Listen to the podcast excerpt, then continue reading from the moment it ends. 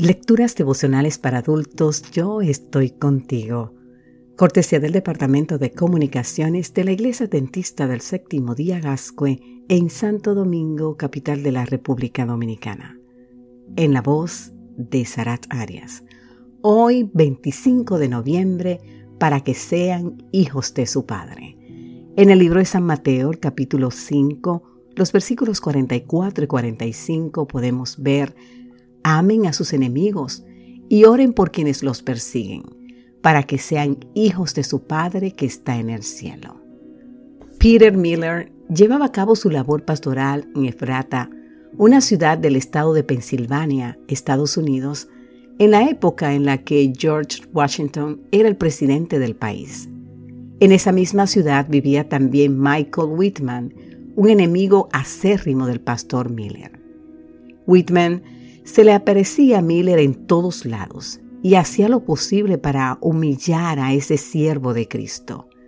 Aquella era una época tumultuosa y Whitman fue acusado de traición y posteriormente condenado a la pena de muerte. ¿No era esa una buena noticia para el pastor Miller? No, no lo era. Miller acudió ante el presidente George Washington, que era uno de sus mejores amigos, y le pidió que liberara a Whitman. Con mucho cariño, el presidente le explicó que no podía indultar a su amigo. Entonces Miller replicó, amigo, no es mi amigo, es mi peor enemigo. Asombrado de que Miller hubiese caminado 70 millas para pedir que le perdonaran la vida a un enemigo, el presidente Washington decidió firmar el indulto y perdonar a Whitman. El pastor Miller asumió para sí los peros de Jesús. En Mateo el Señor presentó una serie de antítesis y una de ellas es esta. Ustedes han oído que se dijo, ama a tu prójimo y odia a tu enemigo. Pero yo les digo, amen a sus enemigos y oren por quienes los persiguen, para que sean hijos de su Padre que está en el cielo.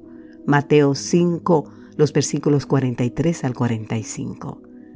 La primera parte del versículo 43, ama a tu prójimo como a ti mismo, está en las escrituras en Levítico 19, 18. Pero la segunda, odia a tu enemigo, había sido agregada a fin de darle categoría divina a una propensión humana. En el siglo V antes de Cristo, Licias, el ateniense, decía, considera como norma establecida que uno tiene que procurar hacer daño a sus enemigos y ponerse al servicio de sus amigos. A esa tendencia tan natural en nosotros de odiar a nuestros enemigos, Jesús le pone un pero y nos hace una propuesta que desafía nuestra lógica. Tenemos que amar al que procura nuestro daño, al que nos rechaza, al que nos humilla, al que considera que somos sus enemigos y al que nosotros consideramos enemigos. Amarlo significa respetarlo, aceptarlo, valorarlo, hacerle bien. Así se demuestra que somos hijos de nuestro Padre Celestial.